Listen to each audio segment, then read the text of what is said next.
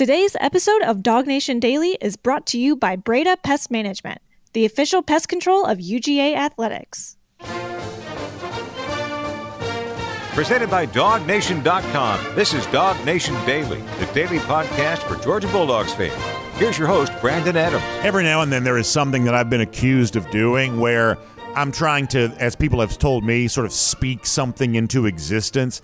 I guess the most famous instance of this on the show was a few years ago about the idea of George Pickens coming to Georgia. At one point in time, that seemed like a little bit of a pipe dream, unlikely to happen because he's a five-star receiver. That's just kind of the way that goes sometimes. But in this particular case, we were kind of given credit for successfully speaking this into existence of, hey, Pickens, Georgia, Pickens, Georgia, and eventually it did happen. I remember being on the air when we found out that was going to take place, kind of a fun thing. We sort of spoke that into existence, or at least some people gave us credit for that, and I was more than happy to, to take those flowers because it was kind of a fun thing to think that we could possibly do. So who knows if we truly have those mystical powers or not, but if we do, I'm going to try to use it on something here right now. There is something I would love to speak into existence, name it and claim it. Uh, there is something I would love to speak into existence for Georgia the remainder of the season. There are a couple of players here kind of waiting in the wings to possibly emerge for Georgia. And if we could see them truly break out, if we could see them truly step to the forefront here in terms of being trusted to be on the field and then making plays when they're on the field, oh boy, the entire outlook for the rest of the Georgia season could be changed, could be dramatically upgraded here.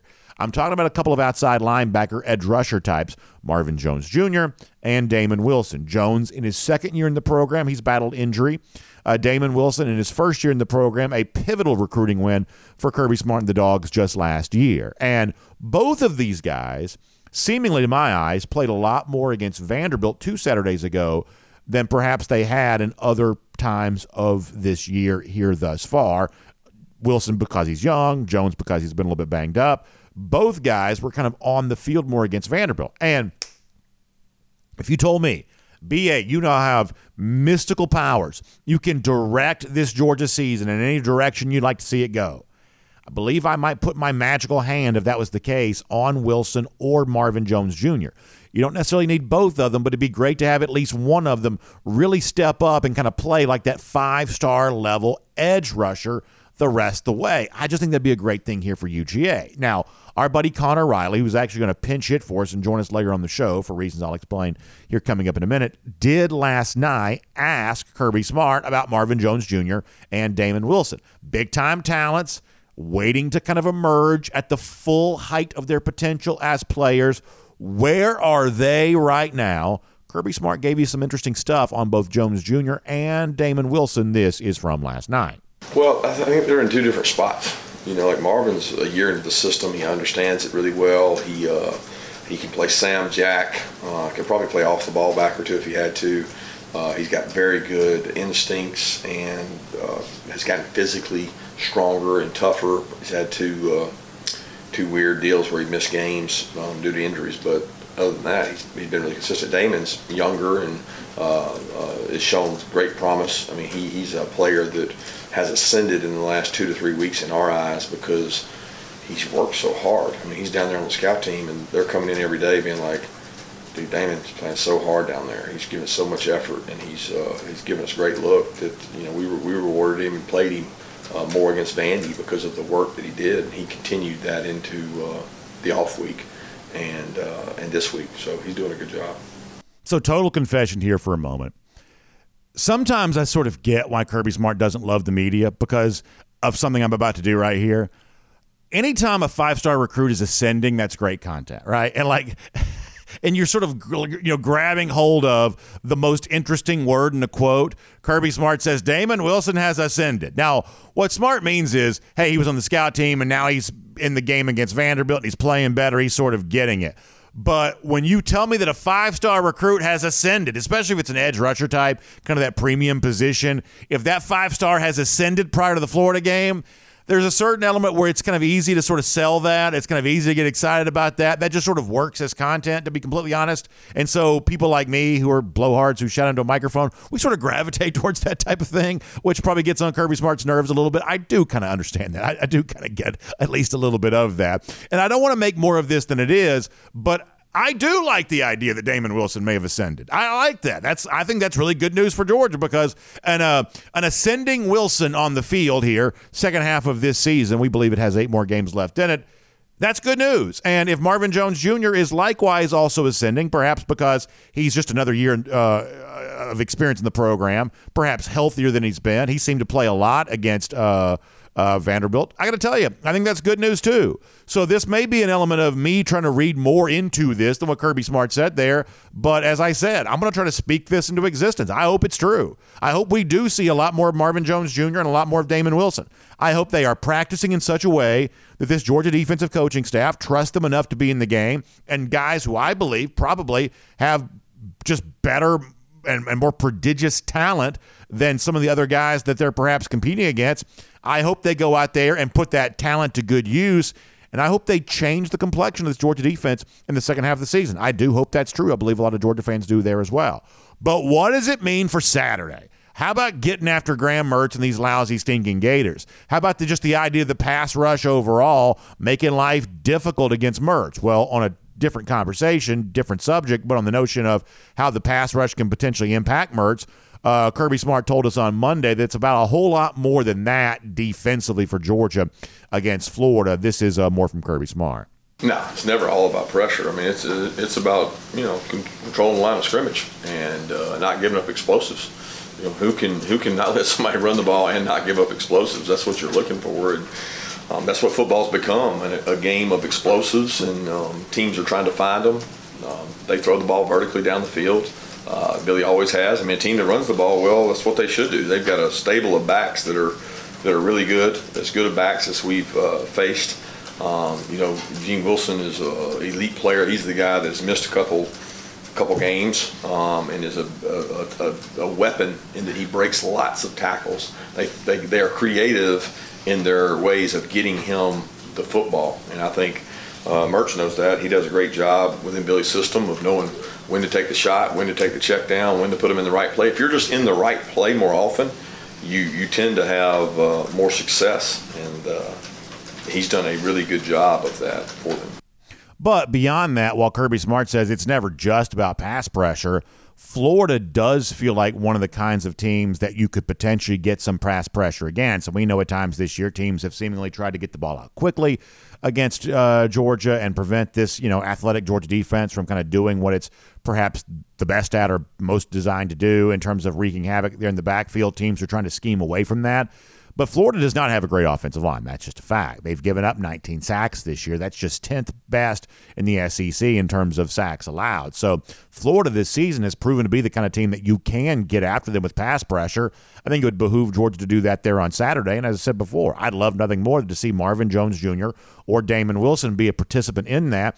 We are going to try to somewhat speak that into existence, I say kiddingly, but nonetheless, it'd be great if these five-star level talents really did emerge here as Georgia moves into its most important stretch of the season. But beyond that, to have a little bit more of a nuts and bolts type conversation here, we said this last week. To me, a very meager and realistic goal for Georgia is, when you look back to what Georgia did almost exactly a year ago at this time, that first Saturday in November last season, an explosive, high-powered Tennessee offense, an offense that's far better than any of the uh, offenses that Georgia's about to face over the course of this next four-game stretch.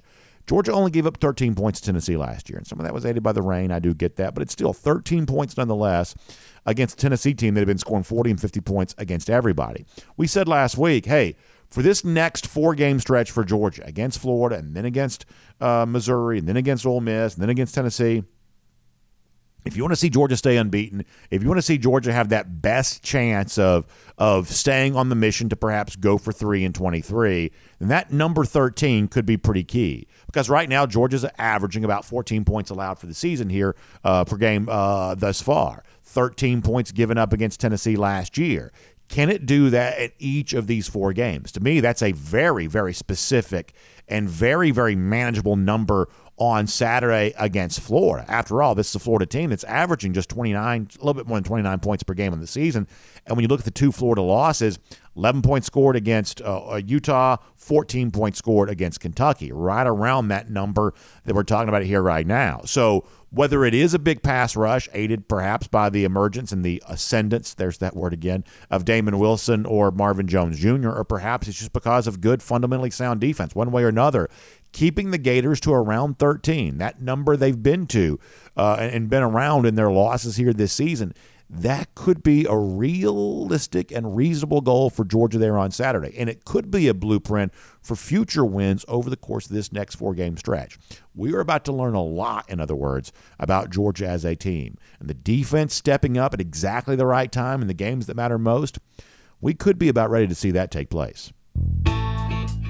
My name's Brandon Adams, and this is DawgNation Daily, the daily podcast for Georgia Bulldogs fans, presented by Breda Pest Management. Happy to have you with us, no matter how you join us today. Live on video, nine forty-five, first and fifteen, Dog Nation dot com, DawgNation app, ten a.m. after that across all video platforms, radio, Athens, Sports Radio nine sixty, The Ref, podcast, however you find them.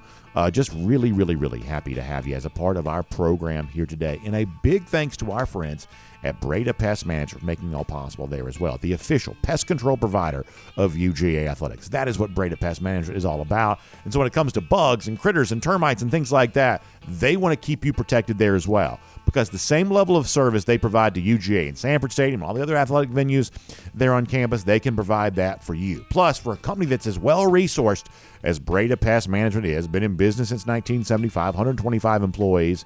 Drove right by one of the Breda offices the other day uh, on my way to uh, high school football.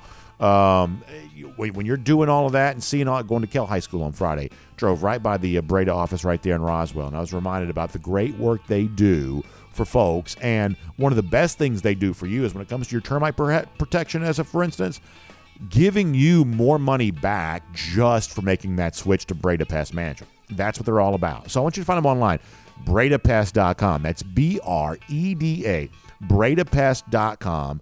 Uh, when you make the switch to Breda Pest Management for your termite protection, for your, you know, uh, pest control, all that kind of stuff, they're going to put more money in your pocket right away just for making the switch, because they understand how important it is right now to save money where you can. And working with a great, trusted company like Breda Pest Management is a great way to do that. The official pest control provider of U G A Athletics. Find them online at Breda Pest dot com. That's B R E D A, Breda Pest dot com. All right. Normally on Wednesdays, we have a couple of things for you. Last few weeks, we've had former Georgia quarterback Jake Fromm. We're going to have Jake this week. It is not going to be today. So catch up with us, I believe, probably on Friday for Jake Fromm. I believe he'll be on the show. Uh, we're going to record that with Jake here this week and run that for you. I think it's going to be on Friday. I'm trying to move a couple of things around depending on how things kind of play out, so we will do that. Also, typically on Wednesdays, it's Mike Griffith. Mike notified us a few minutes ago that he's actually sick today, not going to be able to do that here, so we will um, talk to Connor Riley instead. We had Connor on the show yesterday, but it's always fun to talk to Connor, especially after another day in Athens where we've got an update on kind of how some things are playing out with Georgia here right now and their continued preparations with Florida. We'll talk to Connor about some of that here coming up in a moment. In fact, one of the things I no doubt imagine we'll also talk about is uh, what we're going to discuss right now as we go around the doghouse, uh, poured today by our friends at Doctor Pepper. And look, I talk for a living, give a lot of opinions. Some of those turn out to be right. Some of those turn out to be wrong. Sometimes we're pretty good at looking at the landscape of college football and saying, okay, here's what's happening now, and here's what's going to happen next. And then sometimes there are other instances in which the trends probably unfold a little bit differently than we expected them to, and sometimes we just flat out get it wrong. I believe you got an example here of me kind of getting something wrong, and I want to be honest about that because I want to get it right moving forward. I think when we first started hearing about the so-called, you know, Spygate allegations against Jim Harbaugh in Michigan, I think I sort of downplayed some of this. I think it, to me, sort of felt like an echo of what I thought was a pretty weird N C double A investigation into Jim Harbaugh in Michigan. I don't think Harbaugh is well-liked, and so I sort of thought some of this was kind of probably within the same realm of, you know, Harbaugh doesn't have a ton of friends, it does not seem, both at the N F L and the college level, and so therefore there's a A, a certain level of spitefulness that seems to exist around him. And in talking about this that way, it sort of feels like perhaps I have undersold what is starting to be kind of a bigger story. And it seems like it's growing to, to certainly a much, much bigger story. So what you got going on here is, is that the Michigan staffer who has the one that's alleged to be like filming the, the sidelines and the things like this, his name is Connor Stallions.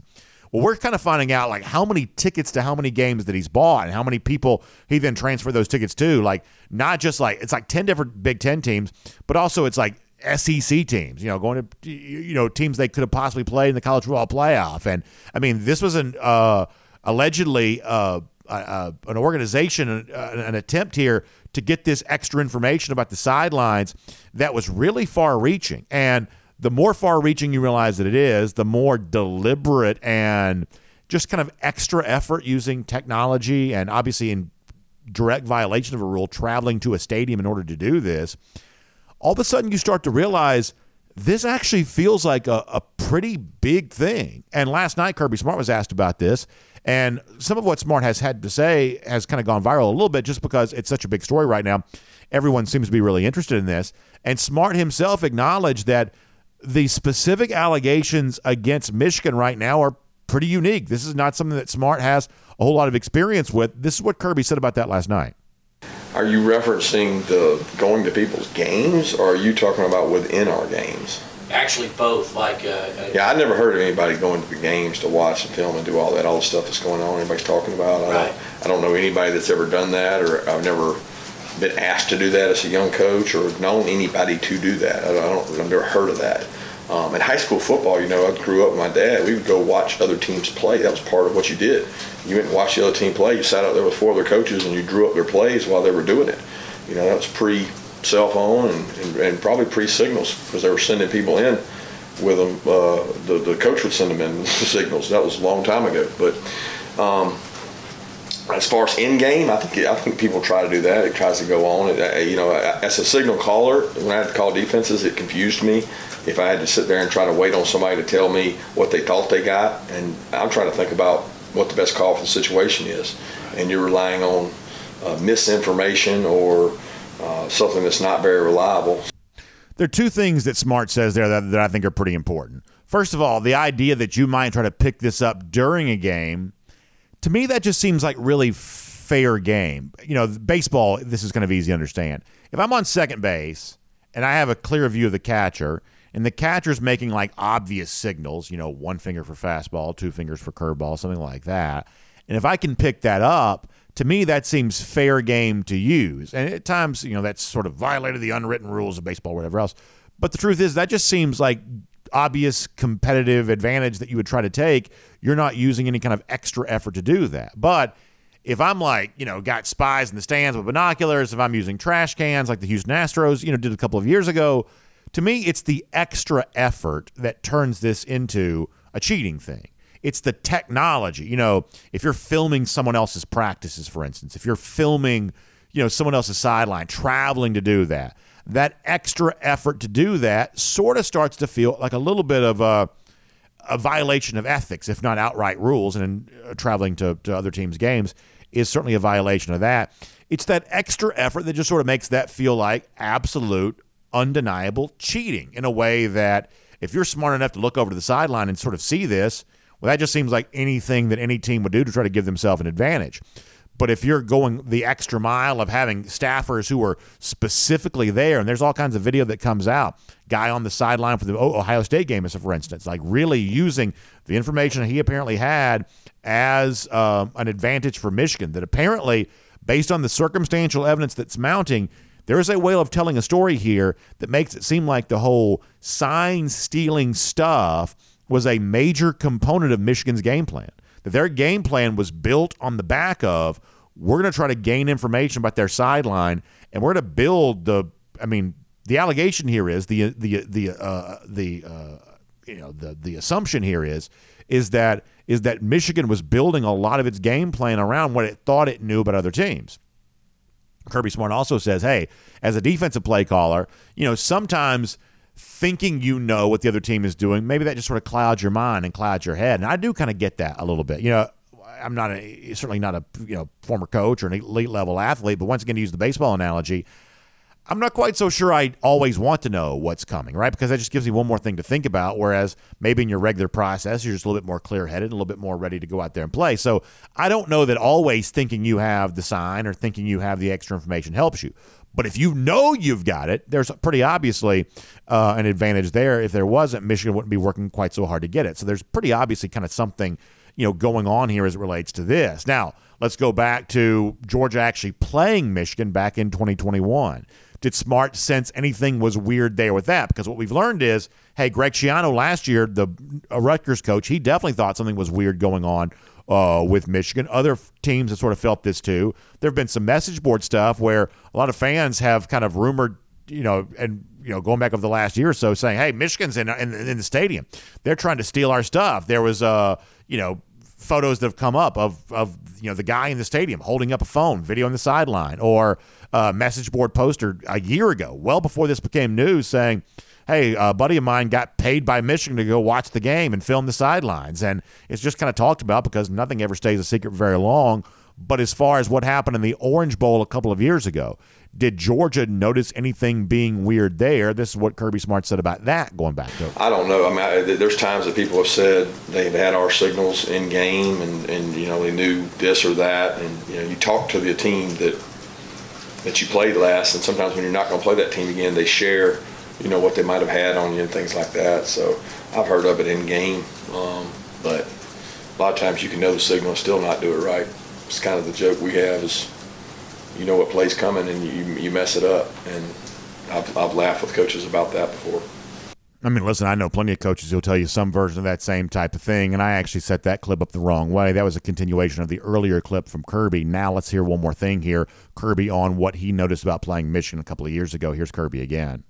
No, I didn't I didn't notice anything or know anything. Nobody we talked to, you know, warned us or any of that. I mean, I think everybody we play, they say, they steal your signals. I mean, we play somebody, they always like, they're, they're, they're great at stealing your signals.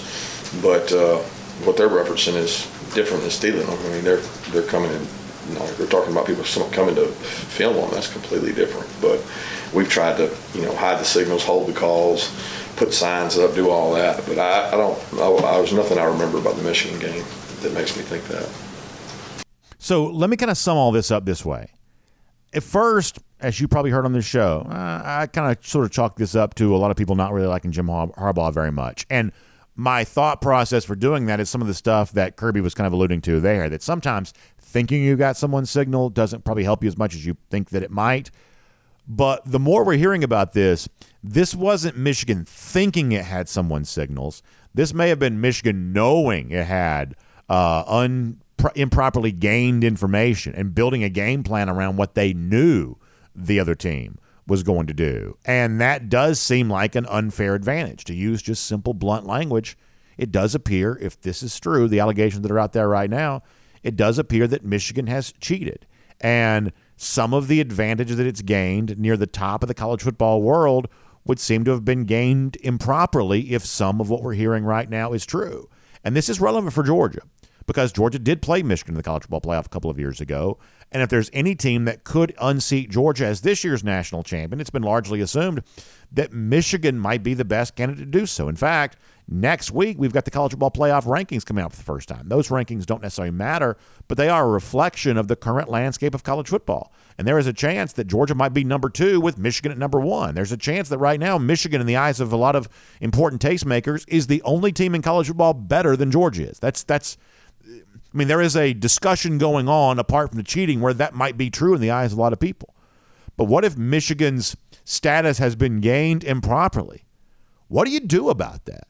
I'm honestly not sure. You know, this isn't um, like an old school like recruiting violation or something like that where you can sort of easily take a scholarship away moving forward or enact some sort of bowl ban or something like that because you've got long-standing practices in place. I don't know that there is a lot of you know, long-standing practice in place for what you do for an actual violation of kind of in-game rules like this. I'm not quite so sure how you respond, but what seems obvious to me is, and we'll see if it actually plays out this way, what seems obvious to me is the more these allegations grow, the more the allegations can be substantiated. It's becoming impossible to talk about Michigan without talking about this. How much will it taint the season they've already had? How much will it stand as a impediment to them being, you know, treated as a national championship contender moving forward? That's not clear. But for now, the Wolverines are going to be linked to this story, and I'm growing to think that's justifiably so. And that is Around the Doghouse, poured today by our friends at Doctor Pepper. Now, there may be some things we don't love about college football, like cheating Michigan or something like that. By the way, they used to be mighty Michigan. I guess now they've kind of become cheating Michigan. Maybe maybe that's what they've kind of become here. Uh, and as I've now said a couple times, there is nothing sweeter for me than knowing that, you know, for a long time, these sort of like pompous, blowhardy uh, Big Ten types kind of turned down their nose at uh, these redneck S E C fans who are all about cheating and stuff like that. Well, you know, maybe now uh, we find out there's a little bit of hypocrisy going on there in the Big Ten. But the point is, there may be a lot about college football we don't like when it comes to teams cheating and stuff like that. But there's one thing we do love. At least I love it. I know you do there as well. It's the connection that college football has with Doctor Pepper. Doctor Pepper loves college football, and college football fans have gotten very, very used to seeing Doctor Pepper being a big part of the college football landscape here. So as you're getting ready to watch games this weekend, the cocktail party, things like that, all the other stuff that's going on, stop by your local Kroger and stock up on some rich, delicious, one-of-a-kind Doctor Pepper there as well, because we believe it's the one that fans deserve. And we think you're going to enjoy it as you enjoy some college football here this weekend. All right, before we're done on today's show, I want to get a little bit deeper into Carson Beck, because in looking at Beck and kind of what could be in store for him the rest of the way, I kind of learned something that I thought was kind of interesting, and I wasn't one hundred percent aware of this, but I do think it sets the stage for some interesting stuff for Beck moving forward. We'll get to that here in a little bit, but for now, kind enough to join us for the second straight day, pinch hitting for the under the weather, apparently, Mike Griffith. Uh, let's say thanks to Connor Riley here today on DawgNation Daily, presented by Breda Pest Management. From Athens and across the S E C or wherever the recruiting trail may lead, here's a Dog Nation dot com insider. So Mike Griffith is sick. Connor Riley joins us instead. We certainly appreciate that. Uh, Connor, I know we had you on yesterday, but a lot has kind of evolved since you and I uh, last spoke. And so I want to kind of dive into that. Some of the stuff that you talked to Kirby Smart about yesterday, and then also to kind of continue this Michigan conversation, which we did address. And uh, Connor, as I believe I may have told you yesterday, or if I didn't, um, I should have. I think there's a chance I kind of got this wrong. I, I think I dramatically underplayed this when it first came out because of my perception that a lot of people just don't really like Jim Harbaugh. And maybe they don't like him for good reasons, but nonetheless, Jim Harbaugh does not seem to have a lot of friends at either the college or the N F L level. And so I thought some of this was just kind of an echo and a rhyme of the N C double A investigation that was around Michigan, which I thought was a little bit weird. But, you know, moving forward with this uh, Spygate type stuff, this doesn't seem like quite as much of a witch hunt to me. This does seem like, if the allegations are described, honest to goodness cheating. If you're traveling around to these various stadiums and not just going to your Big Ten opponents, but going to places like Tennessee, teams you perhaps might play in the college football playoff, and trying to get their sideline stuff, this starts to feel like a bedrock principle for Michigan's game planning, that they were building their game plan around what it was they knew the other teams were going to be trying to do. I think you've got to take that seriously. And it, it kind of makes what happened in that twenty twenty-one Orange Bowl. And I would also add that uh, the Fiesta Bowl this past season against T C U, I think all of them were funnier. Yeah. Like, if If they're going to these great extents, and uh, E S P N's Pete Thamel and Mark Schlabach reported last night that Michigan did indeed send Connor Stallions to the twenty twenty-one and the twenty twenty-two S E C championship games, um, it, it makes it funnier that, in my opinion, that you know they're going to these to these lengths to try and get this information, and it just doesn't matter against a team like a Georgia, or you find a way to lose to a team like T C U that I think Georgia so thoroughly outplayed in the national championship game last year. I'm not quite as scandalized as I would say the common fan is with all of this. I, and that's, you know, I, to say anyone has a different reaction, that's like totally fine and understandable. Again, I, I do probably lean more into the, the side of, you know, sign stealing. Yes, you can know some of what is coming, but you still have to go out there and stop it. And I do think that the twenty twenty-one Orange Bowl between Georgia and Michigan sort of accounts for some of that. But at the same point in time, I think this is all based off what I've read and from what I've heard. Uh, Michigan very clearly like is trying to insulate Jim Harbaugh from this by saying, you know, he wasn't aware of it, but also like maybe he sort of sanctioned it and said, I don't want to hear a single thing about this. That way, that way, if and when we do get caught. And I think that's the big thing with all this that I, is kind of eye-opening to me. Like, I don't know, don't wear Michigan stuff when you're out there doing this. Yeah. Like, it, like don't don't try and get caught. Um, so I'm really interested in seeing what this sort of next step looks like here uh, for Harbaugh.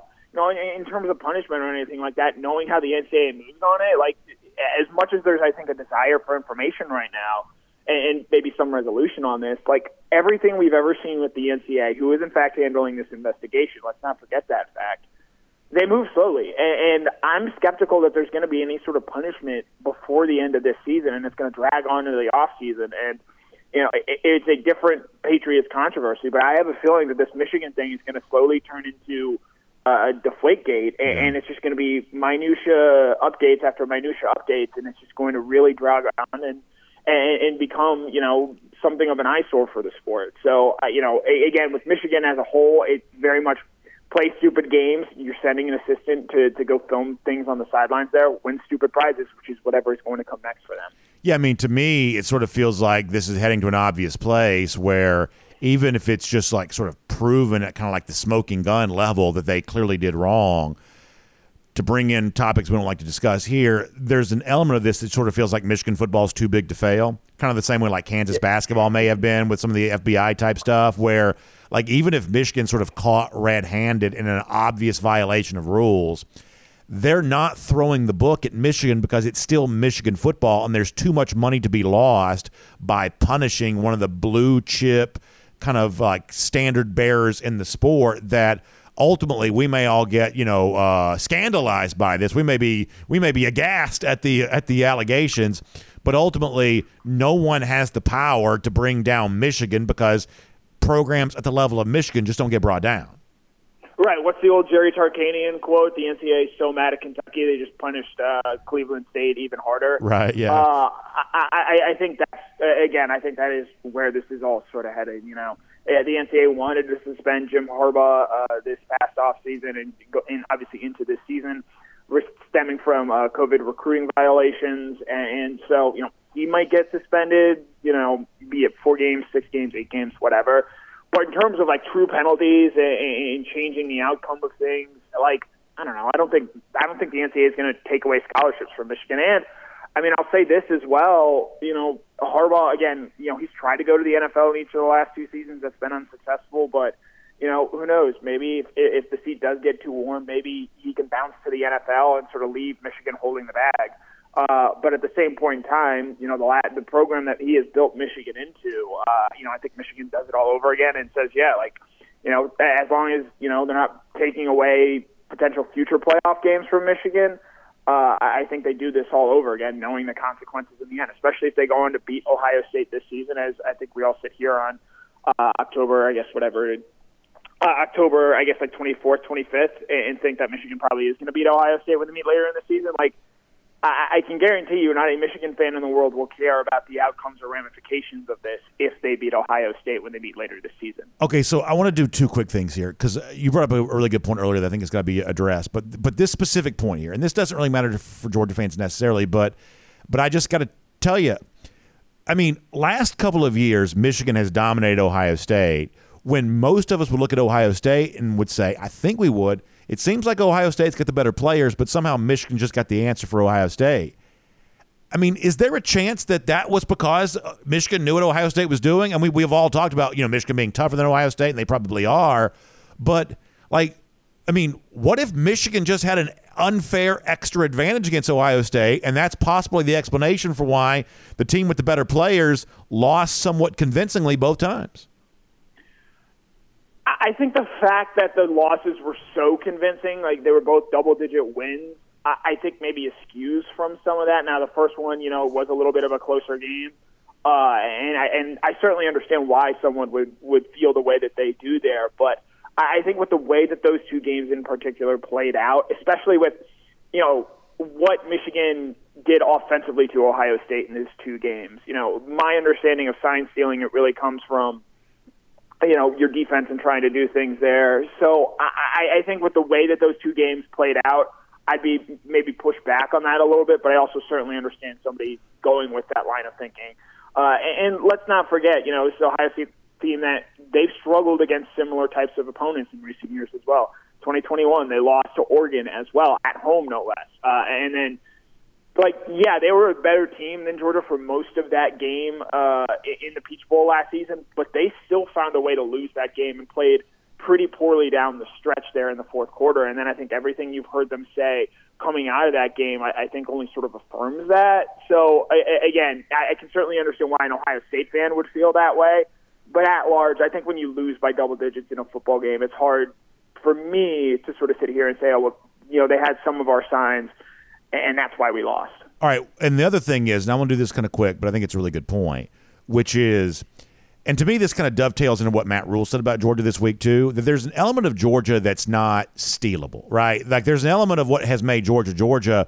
It doesn't matter if you know what they're doing. They may very well just tell you what they're doing. They're not really disguising it very much, in other words. They're just trying to overwhelm you with incredibly talented players who've practiced very hard to be as intense as possible in the moments that matter. Like, that's not a secret, and that's not a, you know, oh, this diabolical scheme. Now, I do think that uh, uh, Todd Monken had a terrific schematic day against Michigan. Perhaps that's even more impressive now because of the stuff we know about Michigan. But nonetheless, There's a there's there's a certain aspect of Georgia, even if you got a chance to see their practices, all you would see is how hard they're practicing, and you would realize there's no magic formula for for defeating a team of talented players who've committed to working as hard as they worked. There is an element of this that actually does make Georgia seem really cool, and in light of Matt Rule uh, praising the way that Georgia practices, there really is kind of an interesting sort of anti-fragile aspect to the way that Georgia goes about its business that makes it more impervious to someone else's sign stealing or someone else's extra information or someone else's, you know, attempt to scheme something up diabolically. That Georgia just seems somewhat impervious to that, that which is kind of nice. Yeah, sort of two things there. I'll, I'll address uh, the latter part first. You know, there's no replicating practicing for Brock Bowers when – Bowers, we know, practices as hard as he does when healthy, obviously, and then he goes out there and translates it to Saturday. There's no replicating a Malachi Starks with what he's able to do. Uh, past teams, there's no replicating a Jordan Davis or a Jalen Carter with what they're able to bring. And so I think that's sort of why, as Kirby Smart sort of outlined last night, you know, he's not super-duper concerned about sign stealing and whatnot because I think at the end of the day, he believes the sport is about players rather than play callers there. And then as far as Monken, you know, it's interesting you bring him up in regards to that twenty twenty-one uh, Orange Bowl. Do you know who his coworker, uh, his defensive coordinator is with his current team is right now? Is it, uh, what's his name from Michigan? Uh, is it McDonald? Is that his name? It is. It is Mike McDonald. Yeah. Uh, and they both work for a Harbaugh uh, in in John. So very, very sort of huh. interesting tie in there that you mentioned that and how it all sort of ties in together.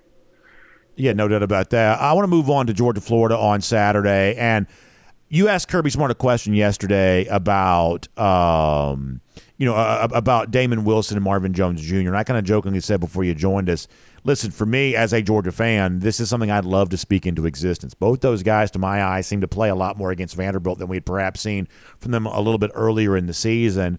And if you could give me either of them, Jones because he's a little bit more experienced, Wilson because he's obviously an amazing talent. If one of those guys could really pop, could really emerge for Georgia in what I believe is another eight games still left in this season, man, Connor, that'd be awesome news for a Dog fan. What did you think about what Kirby said about both Wilson and Jones Junior, these two former elite recruits as edge rushers who could be on the verge of breaking out possibly? Yeah, I, I sort of asked that question last night in part because obviously we noticed uh, them playing more and, and taking more of a, you know, greater share of reps, and I wondered how much of that was because they had made progress in practice and were becoming just better players and guys I think Georgia is willing to try and count on on an early down basis, and how much of the fact is that it was Vanderbilt, an opponent Georgia knows it's going to beat. Even, you know, playing I think a C game, they still won by seventeen, and, you know, uh, the, you can make an argument that the final score shouldn't have even been that close. And, you know, of the two, I think the guy I'm personally more interested in is is Marvin Jones. Yeah. And while I would say Kirby was more effusive in his praise of Damon Wilson and what he's been able to do, I think with Marvin Jones, the reason why is because I think he offers the ability to, to play on early downs. And I think that's where my big concerns right now are with this Georgia defense, his ability to sort of, I think, be an impactful edge defender uh, on those early downs, be it whether, you know, when they do drop back to pass there or even just as a run defender there. You know, Chastien was obviously going to continue to play a role for this team. But I think with, with Jones Junior's size and ability, and you sort of saw this, and you've seen, you know, flashes from him throughout this season when he's been able to get on the field. He's been a bit unlucky in that regard.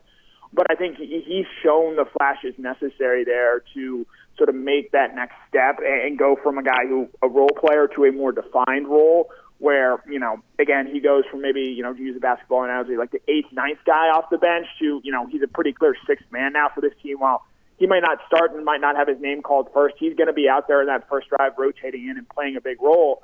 And I think if you're able to get, you know, production out of him from that position, I think that's huge for this Georgia defense. I think it it helps in some regards take away from, you know, the quarterback run game that has so really hurt Georgia at times this season.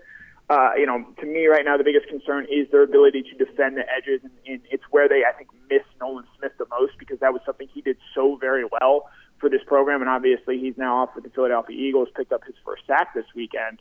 And, and you know, I, I spend so much time here talking about their success on, on early downs and their role there.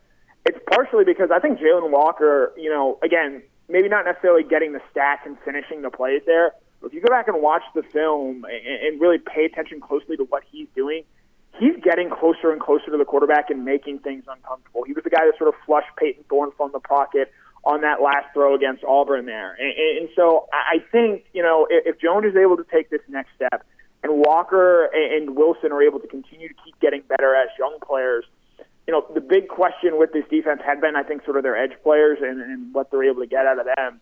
If they continue to make the strides that Kirby Smart seems to indicate they are, I think, and I agree with you on this point, I think that unlocks something with this Georgia defense that potentially allows them to level up and get back to perhaps where they have been in recent years in terms of their standard. I try to keep things simple when I can. My magic number right now is thirteen. thirteen points allowed against Florida, thirteen or points fewer allowed in the next three games after that, Missouri, Ole Miss, Tennessee. Connor, that's my basic recipe for how Georgia gets through this four-game stretch, still undefeated, still on track, possibly win the national championship. thirteen comes from, that's the number that Georgia gave up to Tennessee a year ago. That's a Tennessee offense much better than any of these. So that to me, that, that to me makes the thirteen points a very reasonable, achievable number. You look at Florida and its two losses this year, eleven points scored against Utah, fourteen points scored against Kentucky. You can keep Florida to a number like that. And if you can do that to Florida on Saturday, even against better offenses coming up, the likes of Missouri, Ole Miss, both those games at home, I think that Georgia should be able to do that there. Maybe they don't, but if they're a national championship level, they probably should. And then obviously Tennessee on the road, a far cry from what it was a year ago. Once again, I think thirteen is pretty reasonable, even with the Vols playing at home. Do you think Georgia can keep its next four opponent, p- opponents to thirteen or fewer points scored? Yes. But I actually think it has maybe perhaps more to do with the offense than it necessarily does the defense. Okay. Go back and look at some of the games. You know, Kentucky got to fourteen because they had a short field after a Carson Beck interception. Yeah. Uh, Auburn got to twenty because two of their, I believe, both their touchdown drives came off of Georgia turnovers. Good point. Uh, the Vanderbilt game uh, to go from thirteen to twenty came after a Carson Beck interception that got returned to the one yard line. If Georgia's not giving their opponents short fields and giving them extra possessions as well on the offensive side of the ball, I think that's going to help this defense out even more. I do agree with you. I think through this next phase with Brock Bowers being out and we're not knowing when we're going to get him back, I think this defense has to lead this team. I believe the talent is there, whether it be Michael Williams, Kamari Lassiter, Small London, or Malachi Sark. The talent is there. They need to go out there and show it. I think they've shown it at times this year. You think back to that South Carolina game where they held them to zero points there in the second half and made things really difficult for Spencer Rattler. They're going to have to do it over a four-game stretch, and as you and I both know, it's hard to play really well four games in a row. One of those games is probably going to be like a C effort from Georgia, and they're going to have to try and grind out a win. Uh, that, that's not to say anything negative of Georgia. That's just sort of how college football goes. And you're going to need your defense to step up and make plays in that game. And so I, I think, you know, thirteen, it, it sounds like an ambitious goal, but Georgia gave up fourteen points a game last year, and a lot of that was weighted at the end when they gave up thirty to Ohio, thirty to L S U and forty-one to Ohio State. That twenty twenty-one defense only gave up around ten points a game, and even that was a little weighted after they gave up forty-one to Alabama in the S E C title game. So I, I think it's realistic to expect this team to give up around thirteen, fourteen points. I believe their average right now is like fourteen point nine.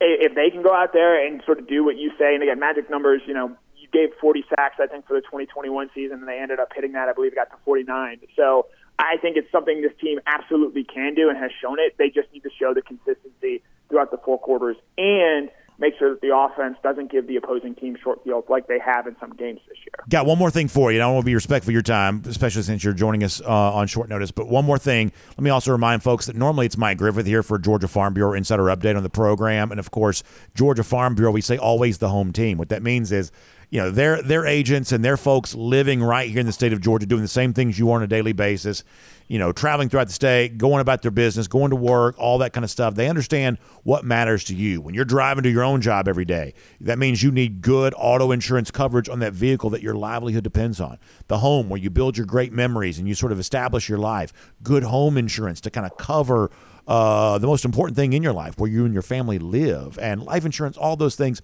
heavy, weighty topics. You want someone that understands you. You want someone that's friendly. You want someone that's kind of just kind of got your back a little bit. And that is what our friends at Georgia Farm Bureau are all about. Always the home team. Georgians right here in Georgia, helping other Georgians.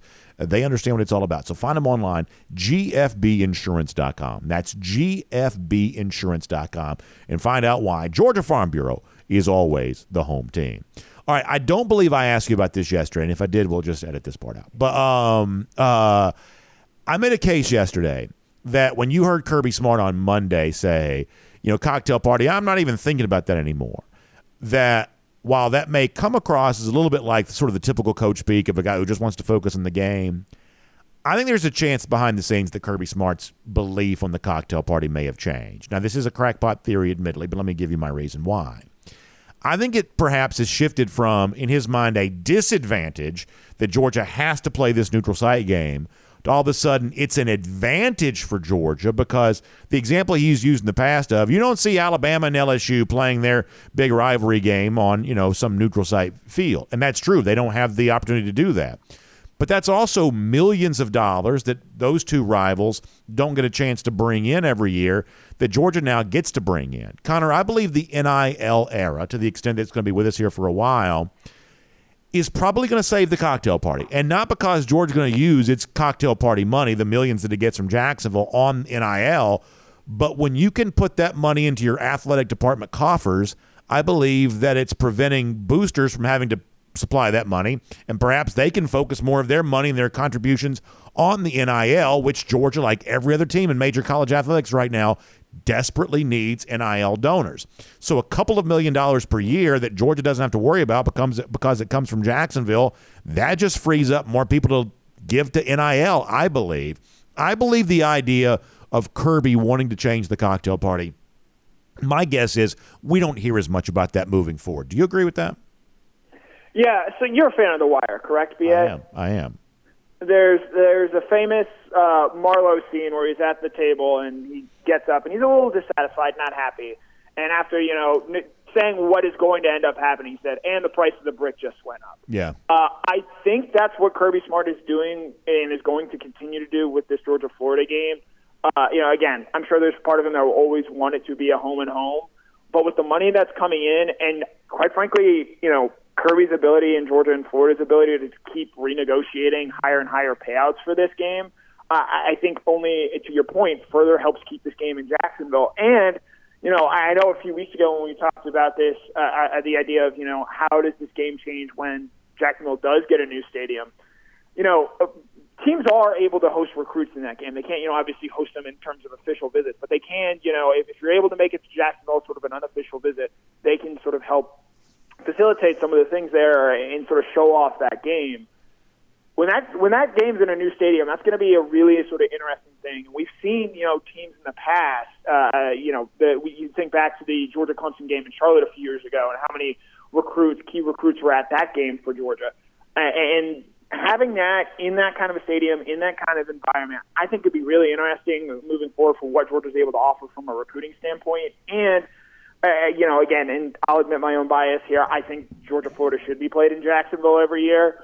Uh, I do think that, you know, again, it all comes down to, so long as Jacksonville is willing to keep paying money for this and keep making this a big part of what they want to do with that stadium down there, as long as the price of the brick keeps going up, I don't think Georgia's in a position where it can, you know, sort of strong arm its way into turning this into a home and home, as much as some people would potentially like that to happen. Yeah, I think you're probably right about that. I just think you're in a position right now, all major college teams are, because of the uncertain future of N I L, that you just can't be turning down money knowing that everybody's trying to make up money in that particular area. And so it what has one at one point may have been perceived as a disadvantage by Kirby Smart, maybe now sees it as an advantage, because that's millions of dollars coming into his program that a lot of other S E C teams don't have access to here right now. Connor, uh, great stuff. I know it was short notice, and I know you're uh, obviously got a lot going on, but we appreciate you popping on and sharing your thoughts about Georgia football. Really, really fun.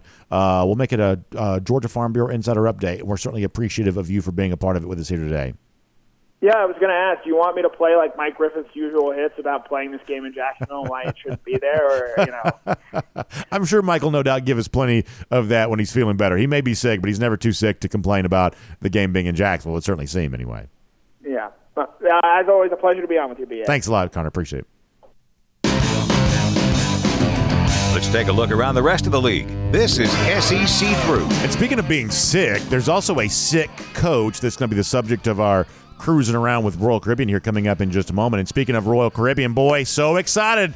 Big things going down in twenty twenty-four. In fact, you may have heard me tell you before, uh, I get a chance to be a part of the early sailings, kind of testing uh, testing it out here, testing the waters, so to speak, for Icon of the Seas in January of twenty twenty-four. I can't wait for it. You've heard me talk about it before. It's the largest cruise ship ever constructed. It's really going to be a redefining experience for the cruise industry when Royal Caribbean unveils Icon of the Seas, and I'm excited about it. And if you want to be a part of one of those early sailings there as well, you can reach out to Jessica Slater, terrific travel agent, specially selected for us by Royal Caribbean, to help you get that done. You can call her directly, seven seven zero, seven one eight, nine one four seven. That's seven seven zero, seven one eight, nine one four seven. You can also email her, jslater at dream vacations dot com. Uh, she can tell you all about it. It's going to be a wonderful experience, and she can even give you big details on the DawgNation cruise coming up April of twenty twenty-four there as well, on board Allure of the Seas, an Oasis-class ship. Going to be a great time. Unbelievable things going down with Royal Caribbean here in twenty twenty-four, so make sure you check all of that out today. Jessica Slater can tell you about it. All right, let's begin with something we don't often begin with here, cruise around the S E C, courtesy of Royal Caribbean, and that's potentially some very big news and very good news for Georgia in basketball. Let me show you this on the screen here for a moment. Asa Newell is out of uh, Montverde, Florida, I guess is how you say that. Five-star forward, um, down to four schools here, and he's going to make his announcement today, choosing between Gonzaga. It's, it's kind of funny. I'm used to like looking at the logos for like these recruit graphics and tell, sort of telling you who it is, but we don't do a lot of Gonzaga around here. Uh, but that is the Gonzaga Bulldogs, Georgia, Alabama, and Texas. And there's some real thought here that Georgia could be a major player for uh, Newell, who we're kind of told here, kind of a left-handed guy. Uh, not kind of. He is a left-handed guy. Uh, apparently a really good shooter, you know, kind of one of those, you know, sort of long-rangey types. Uh, this would be a very big deal for Georgia to get Newell into the fold here for the uh, class of twenty twenty-four, as it were, and an example of what Mike White is doing uh, on the scene here for Georgia basketball. Yeah, so here it is from twenty-four seven High School Hoops. Now, this isn't, I don't think, the twenty-four seven sports. I think it's just something that's doing it twenty-four seven. Uh, five-star Asa Newell going to make his college announcement tomorrow, a source tells me. He'll decide between uh, Gonzaga, Georgia, Alabama, Texas. Newell, long lefty forward, range out to the three-point line. Good defender who moves well at his size. Can protect the rim at a high level. Number eleven player in the E S P N one hundred. This is a very big basketball player, a very good player, and Georgia would seem to be more than just a hat on the table here for his commitment decision. So Mike White is making some real inroads here at Georgia if this does go down. Now, even if it doesn't, the fact that Georgia's even a strong consideration here is a little bit of a sort of a level up from where Georgia has been. You got to take this pretty seriously. This is fresh off uh, Georgia baseball, getting the commitment from Bryce Claiborne, going back on Sunday. Claiborne's also like a, you know, top twenty national recruit type player there as well. So we obviously talk about football because that's what our audience really likes. But if you're a fan of the other Georgia athlete, U G A Athletics right now, a lot to like about what Georgia basketball potentially and Georgia baseball definitely doing in recruiting here. Worth following what goes down with uh, Asa Newell here. That is pretty interesting. Now, speaking of being sick, Lincoln Riley's apparently sick, and I got to tell you, I think this story's really strange. Um, I hope that Riley's not seriously ill. I do. I don't have any new information on this. But what we do know is, is that Riley has missed yesterday a second straight day of practice because of what, what's being described as an undisclosed illness. He also missed his weekly coaches show there as well.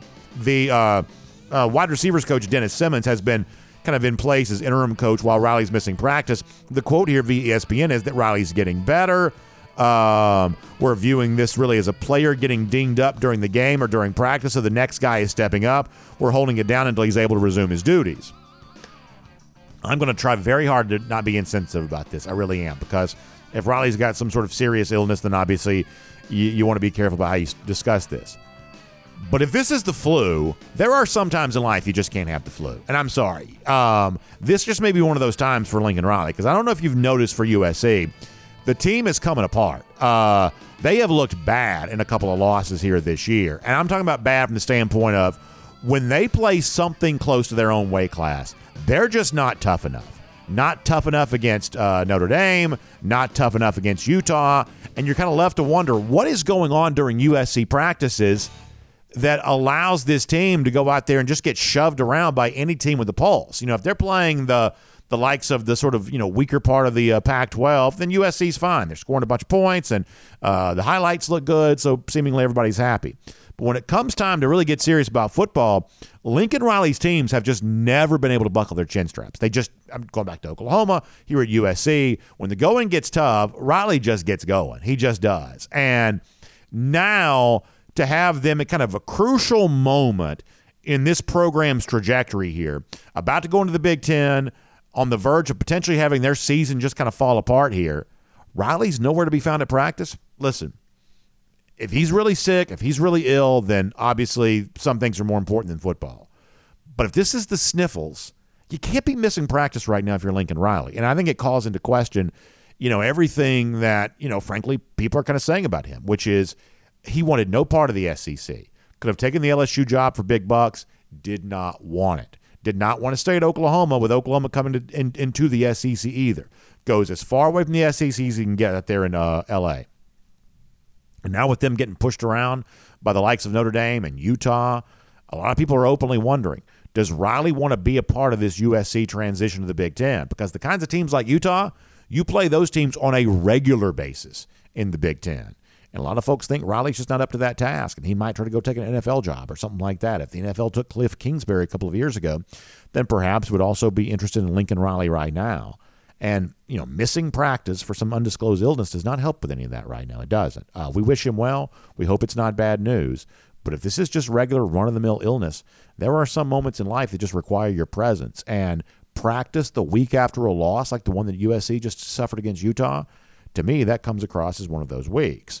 All right, uh, a couple of S E C games of note here this weekend that I think are pretty interesting. You've got Mississippi State playing Auburn.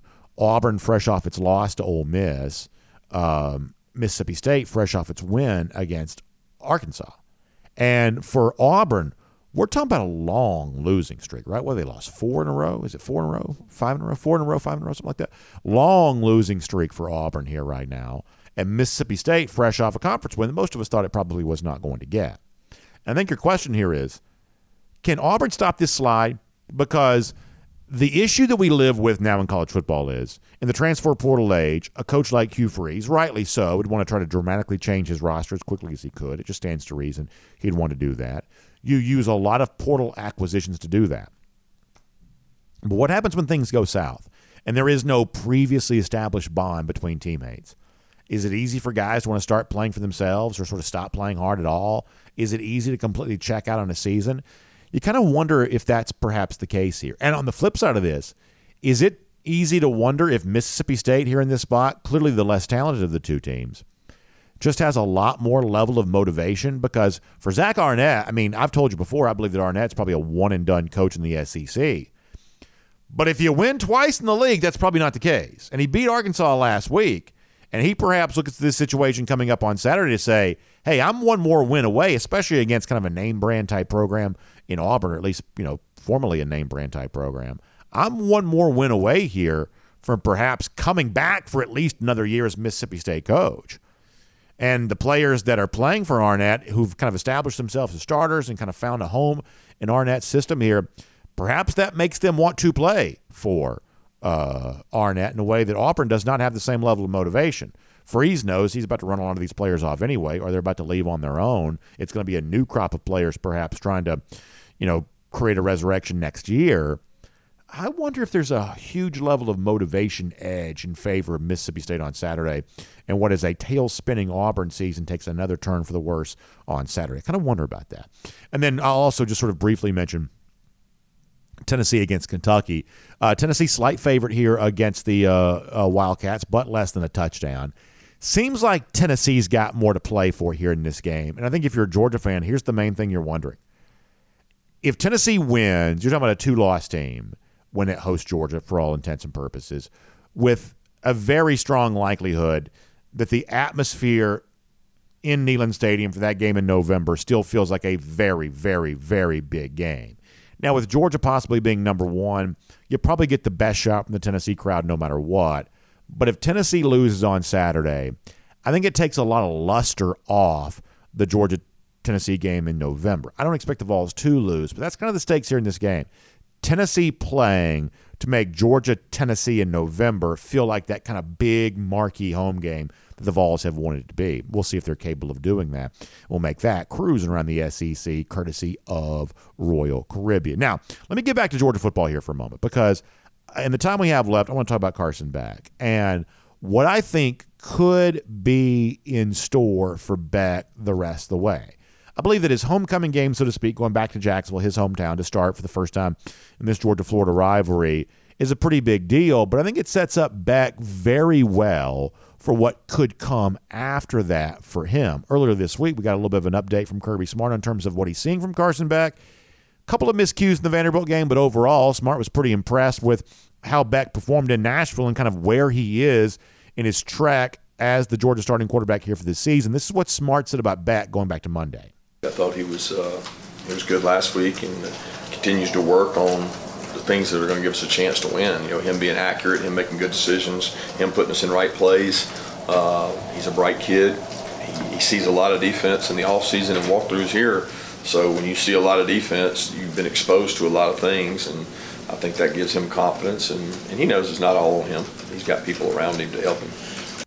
So I said this yesterday, and I promise I'm not going to do some big hype train thing around this, because I don't think people want to hear that from me on this after Brocktober uh, kind of fizzled out the way that it did. But I told Connor yesterday when he was on the show with us that it's not inconceivable that Beck could enter the conversation to be college football's best quarterback by the time the season's done. It's not inconceivable that could happen. It's not likely, probably, but it's not inconceivable either. And after saying that, I wanted to kind of go and look and see – perhaps just how true that might actually be. And here's what I found. I think you'll find this to be interesting. So right now, the quarterback stat that probably matters to me as much as any other is yards per attempt. The reason why is, is because it's kind of a combination of accuracy and explosiveness.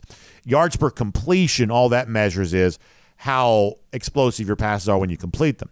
But yards per attempt also factors in your incompletions there as well. So to have a high yards per attempt number, you have to have a good p- completion percentage, but they can't all be dinks and dunks. And so that, to me, is a pretty good, simple stat that kind of separates very different kinds of quarterbacks and kind of ranks them appropriately. And right now, Beck is eleventh nationally in yards per attempt. So he's already near the top in a stat that I really think matters. But look at this here for a moment. The quarterback one spot above him is Brady Cook. Cook hasn't played quite as well as of late, and he's still got to play Georgia here coming up. Kyle McCord slightly above uh, back there as well, but when I've watched the Ohio State quarterback this year, I haven't always been super impressed by what I've seen. He is certainly not the second coming of C J. Stroud. Tyler Van Dyke from Miami is above him. He's also injured here right now. Caleb Williams, who knows where U S C is as a program right now. It's been openly speculated that Williams might not even finish the season. You might erase him from the list. You've got Caden Salter from Liberty. The Flames right now probably flying under the radar. Should probably be ranked in the top twenty-five. Let's leave him there. Michael Penix Junior Penix Junior, after last week, is no longer the favorite to win the Heisman Trophy anymore. His stock has fallen at least a little bit, still having a great year. But after last week's near miss for the uh, Huskies, even Penix's star is not shining quite as bright right now. Uh, you got Jackson Dart from Ole Miss, another guy that's still going to play Georgia. Uh, J J. McCarthy from Michigan. I say half kiddingly, half seriously. How good is McCarthy once they don't have the signs anymore? We'll find that out. Uh, then Jalen Milroe and uh, Jaden Daniels, the two quarterbacks, going to face off here coming up.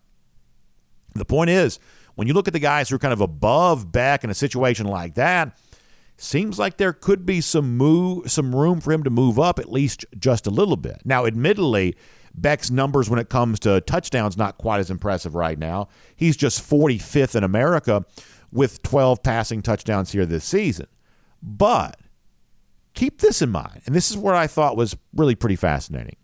I went back and compared Beck now to Stetson Bennett a year ago at this same stretch. And here's what I found out. Through seven games last year, which is what uh, Beck has completed this year, Stetson Bennett only had seven passing touchdowns. They would have had some rushing touchdowns, but we're going to not count those for right now. We're just talking about passing touchdowns.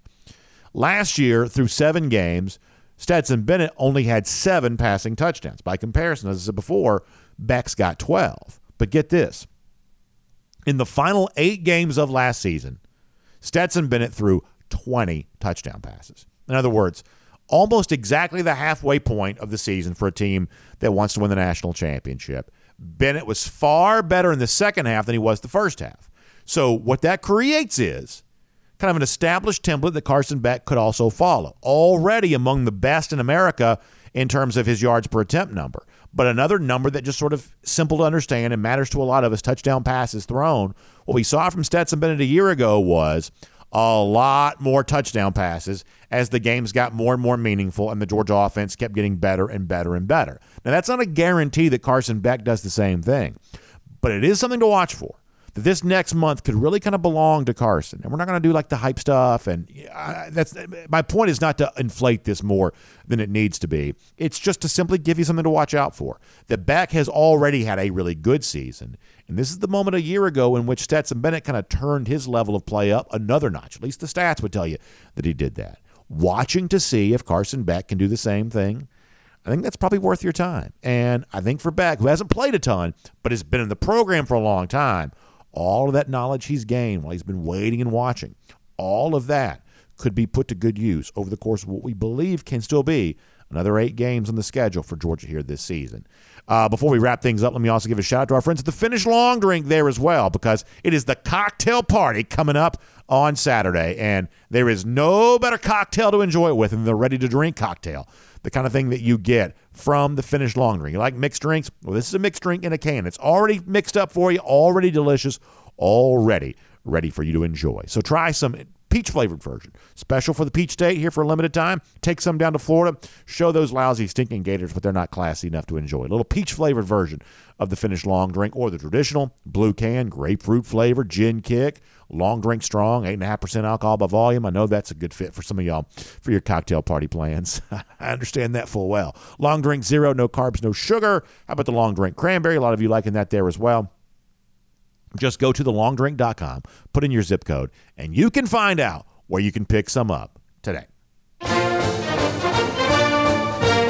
So for our golden shoe today, to give you an example of kind of some of the chatter you're about to hear around Michigan a whole lot more, let's show you this from our buddy uh, U G A Nation four one two, who says, imagine Michigan spying on other teams to gain an edge and still losing like they did against T C U.